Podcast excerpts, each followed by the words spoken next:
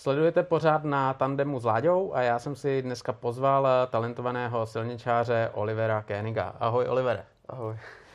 Teďkom ta doba není úplně ideální pro tebe. Měl si závodit, zrovna tenhle víkend, který by byl, tak bys měl být na závodech, na závodech na motorce.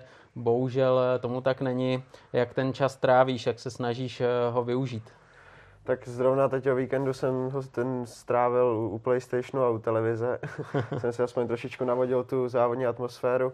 Jinak ten čas strávím s, s Filipem Salačem, s kamarádem a trénujeme společně. Vlastně chodíme skoro každý den na kolo a ještě se to snažím využít. Vlastně, že do školy dělám věci, ať je to nějak smysluplný a nadělat si nějaký známky, ať pak, když se to rozjede, tak ať se můžu věnovat motorkám a na tu školu trošičku můžu ji jako vypustit.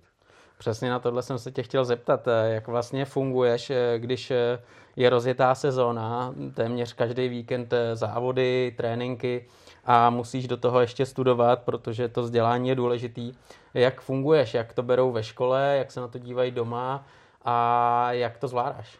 Vlastně minulý rok to pro mě byla v tomhle premiéra, v tom, že jsem fakt jako málo byl ve škole. Taky jsem si udělal individuál ve škole, protože už bych to nedal a naštěstí mám hodný spolužáky, který mi s ním dost pomáhají. A takže jsem to zvládnul, jsem ve třetíku a, a teda prolejzám a, a snažím se, protože ta škola přece jenom, ať už jsme na jakýkoliv úrovni, tak škola je základ a, a ta maturita tam musí být, takže to musím prostě dát. Já se tě zeptám jako každýho, protože každý si k motorkám najde cestu úplně jiným způsobem. Jak vlastně se dostal k motorkám a jak se dostal k závodění? Tak když mě byly zhruba tři roky, tak jsem, nebo prostě od malička jsem s tátou koukal na motorky, on je miloval.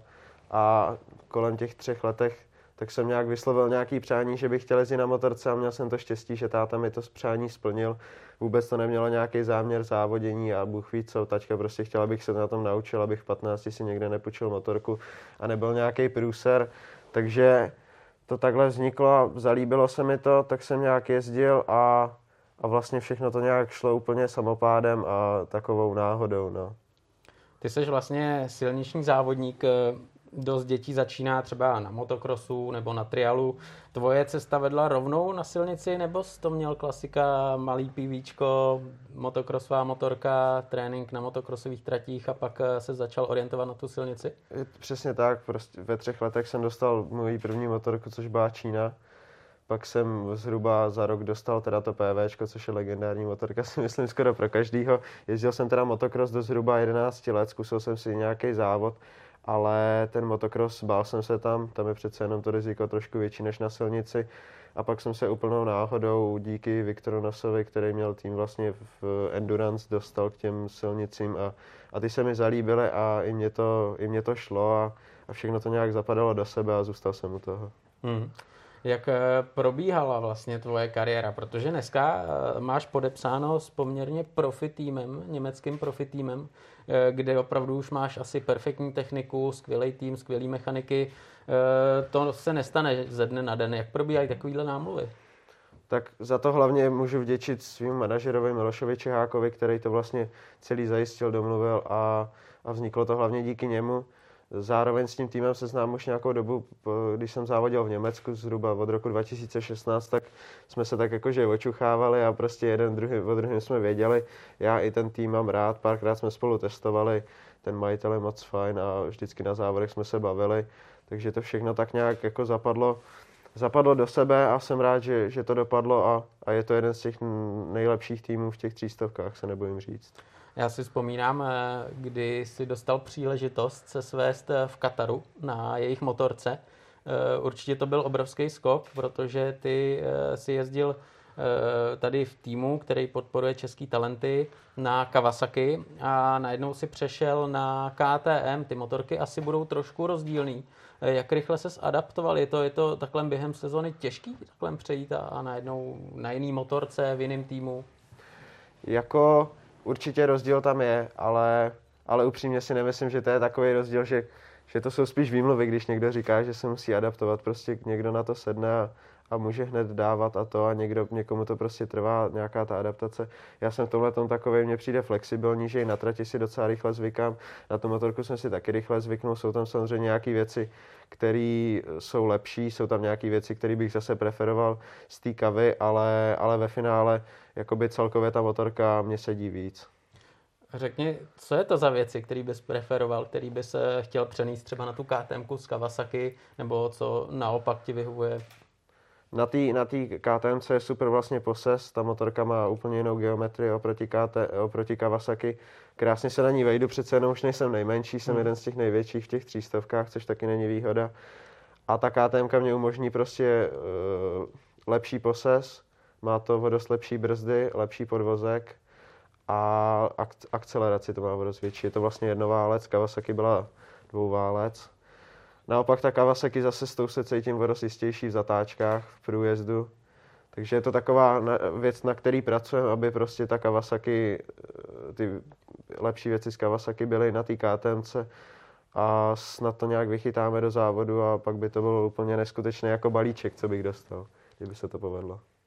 Jak eh, vlastně ten tým reaguje na to, když přijdeš a začneš mít požadavky na motorku, protože každý jezdec je jiný, Každý, je, každý má jiný fyzický předpoklady, každý je jiný, jiný vejšky, tak eh, si motorku musí přizpůsobit a ty si říkáš vlastně, jak by měla vypadat ta motorka. Máš nějaké takové eh, svoje charakteristické eh, věci, které vyžaduješ a který máš rád? To bych asi úplně neřekl. Jediná věc, která tak jako mám já třeba v týmu a nikdo jiný to nemá, tak jsou ty stone gripy na nádrži, protože na tom se jako zakládám, bez toho, bez toho nejsem pomalu schopný jet. A jinak já jsem jako oproti všem z týmu, co se porovnávají data, tak jsem jako brzdař o dost větší, ale to jsou takové věci, že mám prostě jenom tvrdší pružiny vepředu, ale že bych zrovna něco jako preferoval, přišel do týmu a řekl, potřebuji tohleto, tamhleto, tohleto, tak to, to nemám. Hmm. Ten seriál eh, je nabitý a jste tam sami mladý pušky a opravdu se jede na ostří lokty. A jak eh, se ti tohle to líbí, protože mm, určitě tam nejezdíte v rukavičkách a nedáváte si přednost prava a podobně. Je to opravdu asi nelítosný souboj, tím spíš, že máte dost podobné motorky. No, asi upřímně nikdy v životě jsem nezažil větší masakr, co v těch třístovkách. A největší masakr je asi Last Chance Race. Pár, pár, párkrát jsem tam byl minulý rok a a to je něco neskutečného. Každý se tam prostě snaží urvat si to místo v tom závodě a dějou se tam, dějou se tam jako hrozný věci, hlavně třeba od Turka, který tam s náma jel. A celkově ty závody, všichni mají stejné motorky, nejede to, takže je strašně moc času na to dělat uh, různé prasárny, takže dějou se tam jako fakt velké věci a nikdy, nikdy v životě jsem nic takového nezažil ani neviděl asi. Ale do takových rozměrů třeba jako Fenaty tam šáhne po pášce, to asi no, nezachází, to, to, nebo to je to zas, všechno fair play ještě? Jo, zase taková agresivita tam není, je tam prostě jako vytlačování a takhle, ale je to v nějakých mezích prostě uvažování logického, ale to, co udělal Fenaty, to si myslím, že nikomu hlava nebere a nikdo jiný by toho asi nebyl schopný. Když se koukáš třeba na MotoGP, tak občas mi přijde, že někdy říkají, že už to bylo za hranou, že jako tam do sebe jdou takovým způsobem, že by to v motorkách nemělo. No a když potom vidím třeba Moto 3 nebo jiný, jiný závody, tak tam to je úplně na denním pořádku. Co si o tom myslíš eh, tady právě o tom MotoGP? Jezdí se tam ve vyšších rychlostech, takže je to asi nebezpečnější, nebo ty kluci už jsou tam tak technicky zralí, že, že už si nechtějí tohle jako dovolovat? Určitě tam je rozdíl v té rychlosti, že, že přece jenom jedou prostě o nějakých možná 100 km za hodinu rychleji jak ty mototrojky, tak to asi není taková prdel si tam zahrávat s tím tím, ale, ale myslím si, že každý, kdo závodí, tak tuhle agresivitu má rád. Každý si ten závod užívá. Já osobně si stokrát už radši užiju závod prostě v nějaký skupince, kde se furt něco děje, než abych jel někde sám. Takže myslím si, že každý to, to uvítá a v té televizi to každý asi, kdo to nezažil, tak to může brát trošičku jakoby s nějakou rezervou a, a to, no, jako určitě to, co se děje na závodním okruhu, tak nepatří na silnici, a, ale určitě ta agresivita je tam dobrá, je to i pro diváky, je to atraktivnější a pro se taky. Jaká je potom atmosféra v pedoku, protože na trati to jiskří, lítají plasty a loket na loket a je, je potom pohoda v tom pedoku nebo, nebo se to přináší i tam? tak samozřejmě máte nějaký kluky, který vám prostě sedí a s těma jste nějaký kamarádi, trávíte spolu čas třeba i mimo závodění nebo takhle.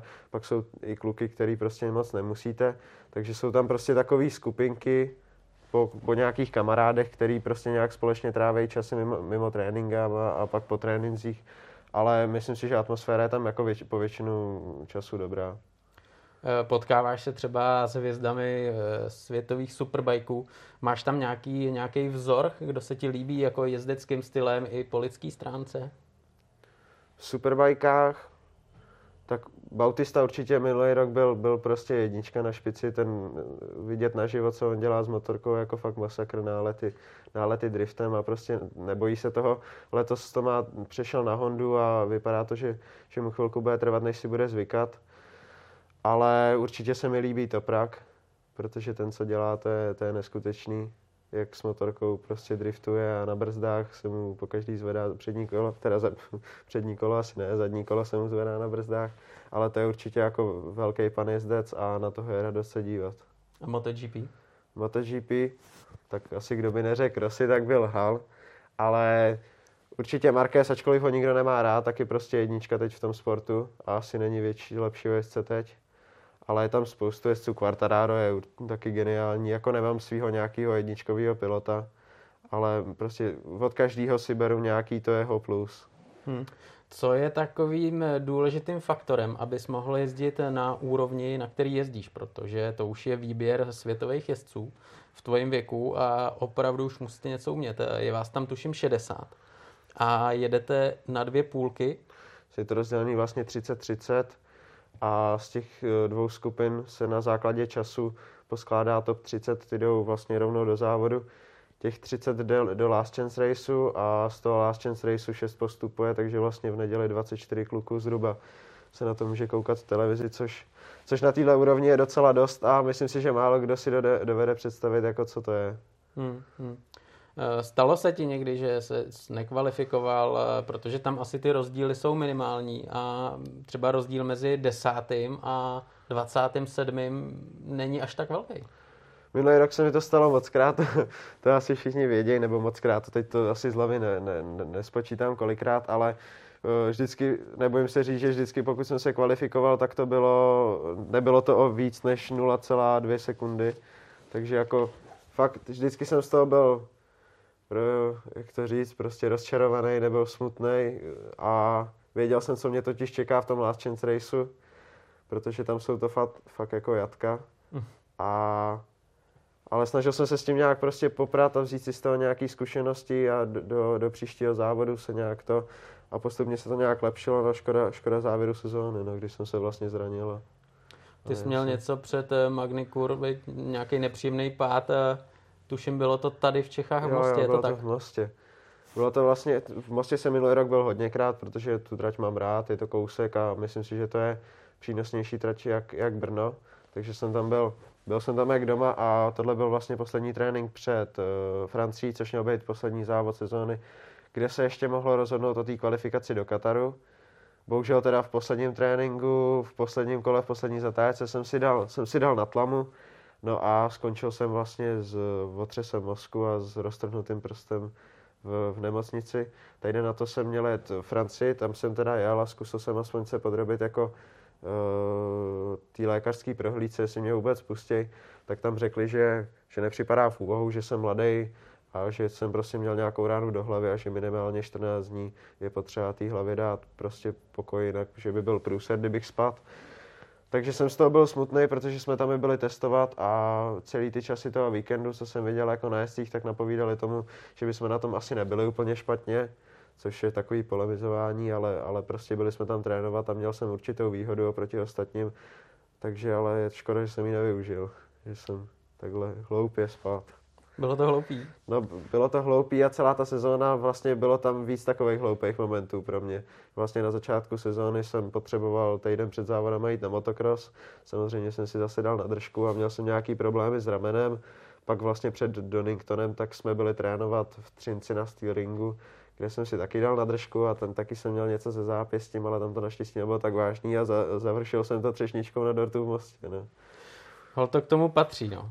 Ten most to byl to, asi největší jako tvůj Asi výstup. to byl největší crash v mém životě. Bylo to prostě fakt ta poslední zatáčka, kdo byl v mostě, tak ví, že je rychlá. Hm. A, a prostě prasklá helma, jako málo kdo, byl tam se mnou Miloš Čiák, ty se tam o mě právě pak starali, kdy vlastně já jsem byl mimo po tom kreši a Miloš viděli to video a říkal jako, že, že hodně hnusný, že nic takového neviděl a že vůbec čumí, jako že, že jsem jako v pohodě, no, takže myslím si, že můžu, můžu třikrát zaklepat a že to dopadlo tak, jak to dopadlo. Co pády při soubojích? Vy tam jezdíte fakt loket na loket a, a nikdo nic nikomu nedaruje, tak eh, tam musí docházet taky k různým situacím. Je to, je to zajímavý, ale pokud si dobře pamatuju, tak mně se to minulý rok stalo jednou, že mě někdo sundal. A to sice v Cherezu v Last Chance Raceu, tak vlastně kvůli, kvůli nějaký chybě, ne, neví se, ne, ne, nechci nikoho obvinovat, ale prostě měl jsem zadní gumě nižší tlak, takže jsem byl sundaný z roštu, když jsem vlastně měl startovat, myslím, asi ze třetího místa. Byl jsem sundaný z roštu, museli mi dofoukat tlak, tak mě tam nafoukali asi 1,8, normálně se fouká asi 1,55 a každá desetinka je rozdíl, takže, takže s 1,8 to bylo docela, docela sranda. Ale vystartoval jsem vlastně z posledního místa a během asi šesti zatáček, tak jsem se dostal na asi 13. místo z asi těch 30 nebo kolik nás jelo. A vlastně po dlouhý rovince v Cherezu je pravá, pravá zatáčka, která je hodně pomalá. Z šestky se tam podrazuje na dvojku a jede se tam zhruba asi, nevím, 60 km za hodinu. Tak mě tam přišla rána, když někdo prostě evidentně zapomněl asi brzdit nebo tam chtěl udělat nějaký hrdinský čin a poslat to na první. Takže to, to byl takový jeden můj, jeden můj crash s někým jiným minulý rok. Takže to je ještě možná horší, než když ti motorka ujede nebo ustřelí, že to, ani nevíš, co přilítne ze zadu a najednou leží. To, tyhle kreše jsou hodně nepříjemný, protože člověk to vlastně nečeká, nemůže se na to nějak připravit a prostě najednou šok. Hmm. E, dost často jsou někteří jezdci, dost často Španělé, Italé, takový horký hlavy, a vidíme, že se do sebe pustí. Je to těžké jako udržet takhle ne, nervy na úzdě a říct si, jo, je to závod, nedá se nic dělat, sundal mě sice z dobrýho místa, ale tak to je. No v tomhle momentě jsem byl zrovna docela horká hlava já, protože eh, jsem byl fakt jako naštvaný a zrovna mě sundal Španěl, ale, ale za chvilku mě to jako přejde a, a je to č- věc, která prostě člověka zamrzí, maká na to v vozovkách prostě každý den a spousta lidí k tomu obětuje strašně moc a, a pak to prostě někdo rozhodne za vás, což jako nikdy není úplně dobrý. I když vlastně vyspadnete, tak to taky není dobrý, protože prostě je to, je to v každém případě je to škoda jak materiálu, tak nějaký práce a všeho, ale, ale prostě stane se to a je potřeba se nad tím podný, po, povzníst a zahodit to za hlavu a, a jít dál. Olivere, ty motorky, když si nastavuješ, tak uh, alfou a omegou je pérování. Uh, má třeba tato třída, tato kategorie nějaký specifikum oproti ostatním závodním motorkám? Tak minulý rok jsme začínali takže jsme se chovali úplně jak kdyby, kdyby normálně u motorky, že se prostě začalo na nějakých logických pružinách, což je zhruba 70-80, to samý předek. A, a postupem sezóny jsme vlastně zjistili, že, že jsme zašli úplně, úplně na prd u téhle motorky eh, jsme teda zjistili, že nejdůležitější, aby byla prostě co nejtvrdší. Takže jsme skončili asi na nějakých 100, 140 pružinách, což se nejezdí pomalu ani na litrech. Takže, takže určitě tahle třída je v tomhle úplně jiná a myslím si, že nikomu, nikomu to ani logicky by na to člověk nepřišel, že to nikomu hlava nebere, že na takovýhle malý, malý potvoře v vozovkách sekačce se jezdí pružina větší než na litru. No jak to potom funguje, protože to musí být pocit, že to kolo nezapruží v zatáčce při průjezdu úplně zvláštní.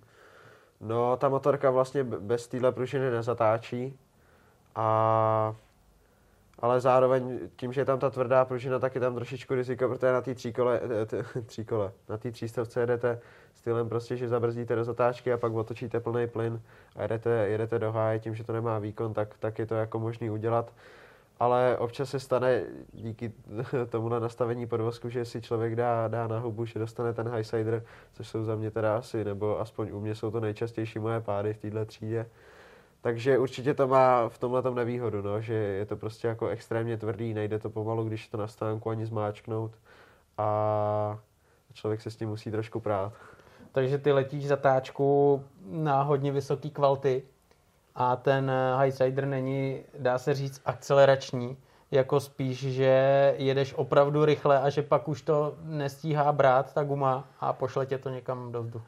Myslím si, že to je taky jedna z věcí eh, těch mých crashů, že prostě, eh, jak je tvrdý ten podvozek, tak to občas něco nepobere.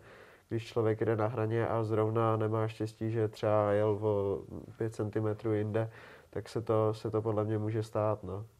Vždycky se to snažím nějak, jako, nějak, nějak savenout, ale, ale tohle to většinou nejde. Jaký je to okamžik, když tě to kopne a letíš? Je to rychlý, nebo někdo říká, že naopak eh, mu probíhá celý život a trvá to věčnost? Za mě po, pomalý kreše jsou, když člověk spadne jako na přední kolo, tak to, to člověku to připadá, že je pomalý a to jako v pohodě. Ale přitom na tom kreši já jediný, co si říkám, abych nespadl na hlavu, protože to, to, to pak není dobrý a, a to je tak jediný, co já si stihnu říct a nějak přemýšlet nad tím vlastně, kam letím. No ale, ale ten okamžik toho, když člověk spadne, tak je strašně rychlej, protože do poslední chvíle se snaží to udržet a, a pak prostě najednou ho to kopne a, a neví, kde je. Eh, je nějaká věta, kterou od tebe mechanici uvozovkách slyšejí strašně rádi, když chceš nastavit nebo když jim přivezeš motorku? Asi, že nechci nic, že všechno je v pohodě. to, že pak nemají práci a, a myslím si, že to asi slyší nejčastěji. A to, to je u mě docela častý, protože já, já nejsem asi úplně ten typ, který jsou, mně přijde, nebo co já znám, tak jsou takový dva typy, dva typy jezdců. Jeden je, co co se soustředí hlavně jako na sebe a druhý je ten, co prostě jako furt kouká, kouká do dat a řeší co a jak. Já jsem spíš ten, co se jako soustředí na sebe, snaží se to zlepšit prostě tou svojí jízdou, což ne vždycky funguje. Samozřejmě potřeba se koukat i do těch dat, ale ale nejsem to úplně příznivcem té technologie a upřímně mě to ani moc nebaví do toho čumět, protože tam člověk vidí jenom čáry a to, ale když, když, je, když je někdo v týmu rychlejší, tak je určitě dobrý se na to podívat a udělat si nějaký jakoby souhrn toho, co bych mohl zlepšit, protože je to jako pak velká výhoda toho využít. Ale myslím si, že mechanici ode mě nejradši slyší, když řeknu, že nemusí dělat nic. že je no. všechno super. Vy jste hrozně pod drobnohledem, protože tam na té telemetrii vidíš úplně všechno, je to tak? Je to tak. Člověk si nemůže vymýšlet. Přidáš, ubereš, eh, pak řekneš, já jsem spad, ani nevím proč, nevím jak. Je to, a oni ti to vysvětlí asi. Je to, je, to, je to dobrá věc, ale i špatná. Člověk prostě třeba, nebo u mě se to úplně nestávalo, nebo ne, nejsem si toho vědomý, ale dělali se i takový prostě, že mechanici řekli, že udělali změnu, člověk přijal a jenom tím, jak mu řekli, že se udělala změna, tak řekl, jo, jo, to je super. No a pak mu řekli, že vlastně nic neudělali. A, a tohle jsou věci, které se na té telemetrii dají poznat, i se tam dá poznat prostě, prostě styl toho jezdce. A je to, je to věc, která určitě, určitě je dobrá, že se jako v této týhletý, eh, v této době používá, ale, ale nejsem to úplně příznivcem. Takže hlava a ruce jsou nejdůležitější. Přesně tak. Já jsem sledoval, eh, že si bojoval o místo v Red Bull Rockies Cupu. Jak to takhle funguje, když přijedeš mezi, mezi ty kluky, kteří prostě jdou za svým cílem, chtějí se tam dostat. Je to určitě boj hlavy, boj techniky, umění. Jak to funguje, jak to takhle probíhá, ty čtyři dny, tuším to jsou. Bojoval jsem o to vlastně třikrát, ani jednou se mi to nepodařilo. Uh, což, což mě jako určitým způsobem mrzí, ale ale šlo se teda nakonec jinou cestou. Ale ty mod, funguje to tam tak, že člověk přijede tuším v pondělí nebo v úterý, ale prostě první den jsou nějaký registrace, člověk si pak večer může projít trať, kdy vlastně na těch registracích vás měřej, vážej, což pro ně je taky důležitý, protože si už podle tohohle vybírají nějaký ty ideální kluky do toho, do světa a takhle, takže berou i výšku váhu, pak si projdete trať a vlastně je to tam 120 kluků, tuším, že tam je. První den jezdí 60, druhý den taky 60. Je to rozdělený do, já nevím, kolik skupin v tom jednom dni. A vlastně první den jedete dvakrát 20 minut, jednou před obědem, jednou po obědu. A z toho vyberou, tuším, 20, 20 kluků z těch 60 a druhý den je to stejný pro tu druhou skupinu, tam jsou většinou jako Azi, uh, ty azijské země a takhle. Tam je to to stejný, teda po tom druhém dní vezmou zase 20 A ten třetí den, což bylo většinou ve středu, ne, ve čtvrtek, tak to jezdí těch 40 a z těch 40 vyberou ty finalisty vlastně do, do toho Rockies Cupu. Takže je to docela síto a tobě se musí povíst uh, už ten první den, protože pak nemá šanci. Ale dvakrát 20 minut to není úplně moc, jako je to pro všechny stejný, dá se říct, ale každý trošku ze svojí hlavou funguje jinak a bojuje jinak. Jaký to bylo? Přesně tak, je to, je to hodně o té hlavě a to nebyla úplně té době moje silná stránka, nebo možná ani teď to ještě není moje silná stránka, ale snažím se na tom nějak pracovat, protože to je hodně důležitý eh, v motorkách, ale není to vůbec moc času. Ty motorky jsou prostě, na to se nedá natrénovat, protože jsou tam gumy, které asi nikdo nezvládne sehnat, strašně kloužou. Eh, z začátku to má nový brzdy a tamhle to tohle, takže první trénink to prostě nebrzdí, klouže, člověk se bojí, nechce s tím třísknout, protože tomu tam furt jako dávají do hlavy, nespadněte, nespadněte, nespadněte, tak to pak člověk jde na tu motorku a klepe se, aby prostě nespad. Ale je to, je to, je to, je to si myslím hlavně o hlavě a o, o zkušenostech. Asi trošku zná tu trať, což ty Španělé, když se to jezdilo třeba v tom Gaudixu, tak bylo prostě vidět, že tam někdo, někdo byl a že tam nebyl jenom na těch Rockies Cupech, nebo že tam není poprvé to stejný ty motorky, že prostě někdo na něčem podobném trénuje ale, ale je to hodně o tom jezdci ve finále. O tom, jak se s tím popere s tou situací. Jasně. Ty musíš trénovat uh, rychlost, vytrvalost, trénovat hlavu, nějaký postřeh. Uh, já vím, že trénuješ eh, s Jirkou Hejníkem a že ten má nějaké svoje metody, které asi fungují. Co všechno spolu děláte? Jak, jak na čem makáte?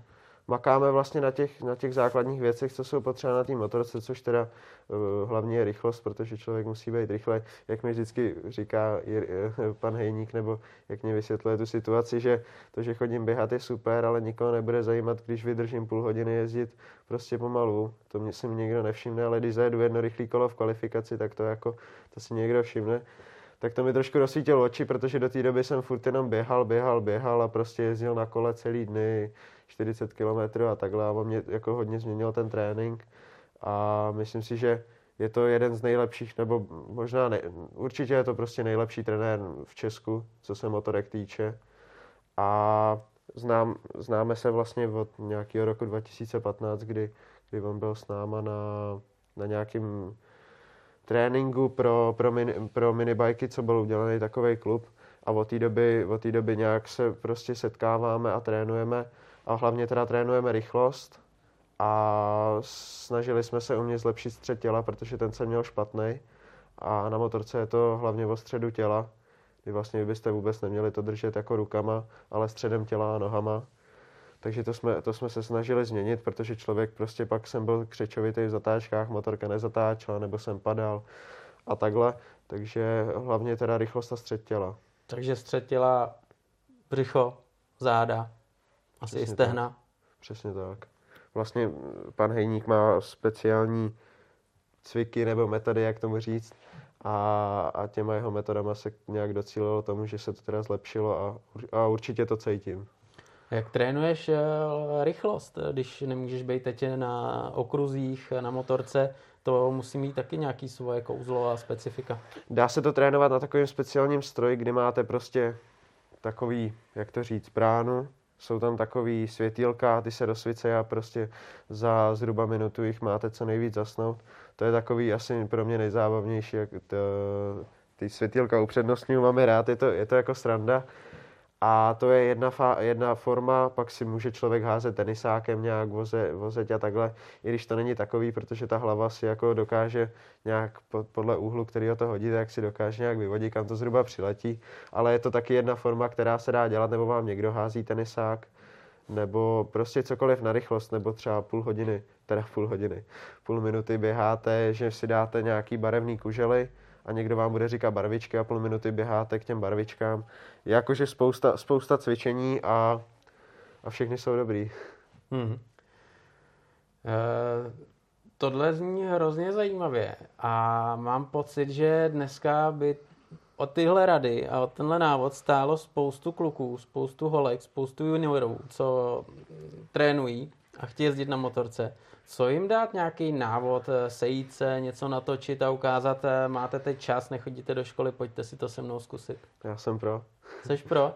Tak bychom mohli něco domluvit. To myslím, že by bylo zajímavé a že by děti jenom neseděly doma a mohli to trénovat podle mě i doma nebo někde.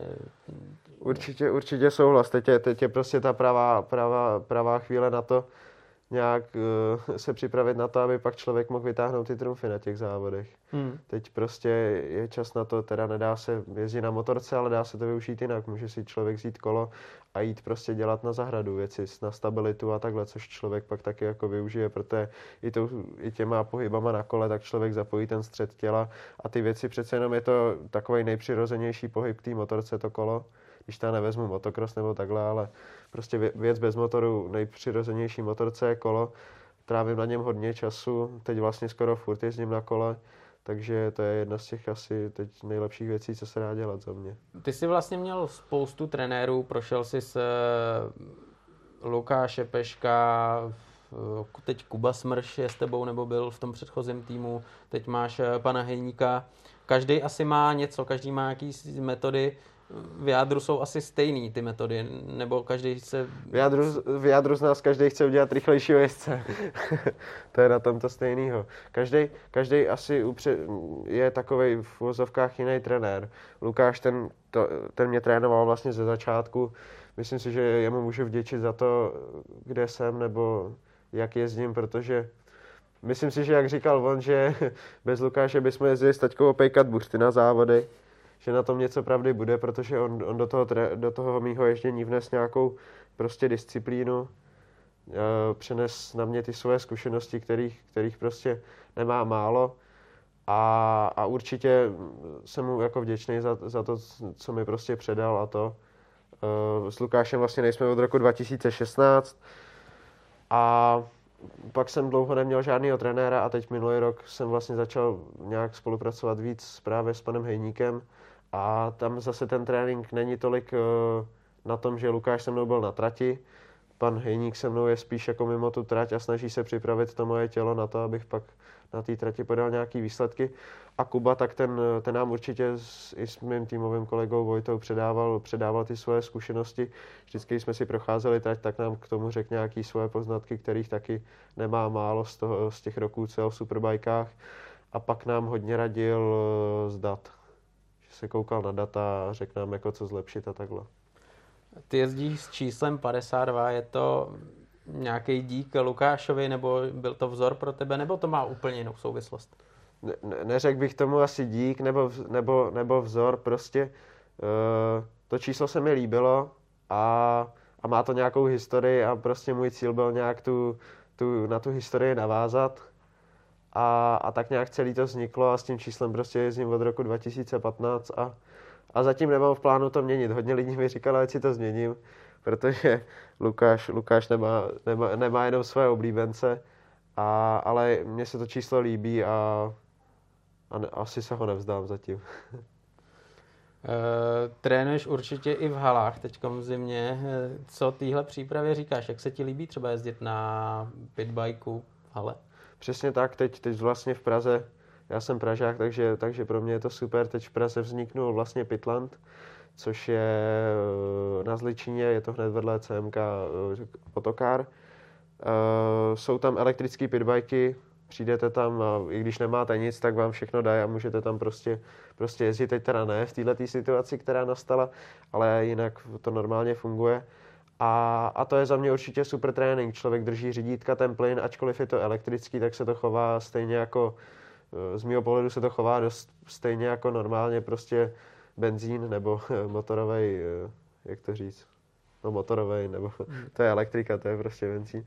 Chová se to dost podobně, i, i ten povrch se jim povedlo, povedlo vychytat, že to má dost charakteristiku asfaltu, že, takže za mě je to super trénink tam a, a byl jsem tam docela často přes zimu s Filipem. Teď závěrem, eh, když na tebe budou koukat eh, mladí kluci, mladí holky, mladí závodníci, co bys jim eh, skázal a jakou bys jim dal radu do začátku, když přecházejí třeba z toho motokrosu jako ty na silnici a chtějí se stát závodníkem? Tyjo, to je dobrá otázka. Asi Asi, aby se z toho prostě radovali, mít, mít z té jízdy radost, protože to je si myslím za mě klíč k nějakému úspěchu a k dobrým kolům. Sám na sobě to vidím, že prostě občas nemám den a, a není to úplně ono, pak jsem z toho smutný a pak ty časy jdou úplně do, do kytek, ale pak naopak, když mám z té jízdy radost a užívám si to každý ten metr, tak ty časy jsou, ty časy jsou super. To je jedna věc, prostě mít radost, je asi základ, aby to člověka bavilo a, a pak určitě makat, no makat a nenechat to jenom prostě na tom, že, že půjdu jezdit a to je celý o tom, ale ono to není jenom o tom, ono je to i o té přípravě prostě mimo tu motorku. Možná i ta je zásadnější. A určitě asi taky nebejt jenom s motorkou, ale věnovat se i škole, protože... To určitě taky, proč, ačkoliv můžete mít prostě sebe lepší nějaký výsledky, nebo můžete být prostě klidně v mistrovství světa, mít jistotu MotoGP, ale nikdy nevíte, když se vám prostě co stane a život se může změnit z minuty na minutu, jako se nám stalo teď všem. A, a pak, je ta, pak je to vzdělání určitě důležitý, protože mělo by se myslet i na to. Já ti teď budu držet palce, tak jako všem závodníkům, aby se ta sezona rozjela, abyste mohli závodit, abyste mohli zase tu svoji vášeň provozovat, stejně jako ostatní motorkáři na silnicích. Ať se ti daří, ať se ti vyhýbají eh, zranění. A ten nápad, co jsme tady zmínili, tak se mi strašně líbí a myslím si, že bychom mohli eh, divákům slíbit eh, takový kratší seriál, kdy si s tebou zacvičí a budou sami vidět, eh, jakým způsobem jim to pomáhá. A věřím tomu, že to bude přínosem nejen pro děti nebo pro juniory, ale i pro dospělí nebo mm, pro ostatní jezdce v našem věku. Určitě, určitě s tím souhlasím a, a rád, rád ukážu, ukážu něco, co dělám a třeba někoho budu inspirovat. Super, tak hodně štěstí a Díky. se daří. Ahoj.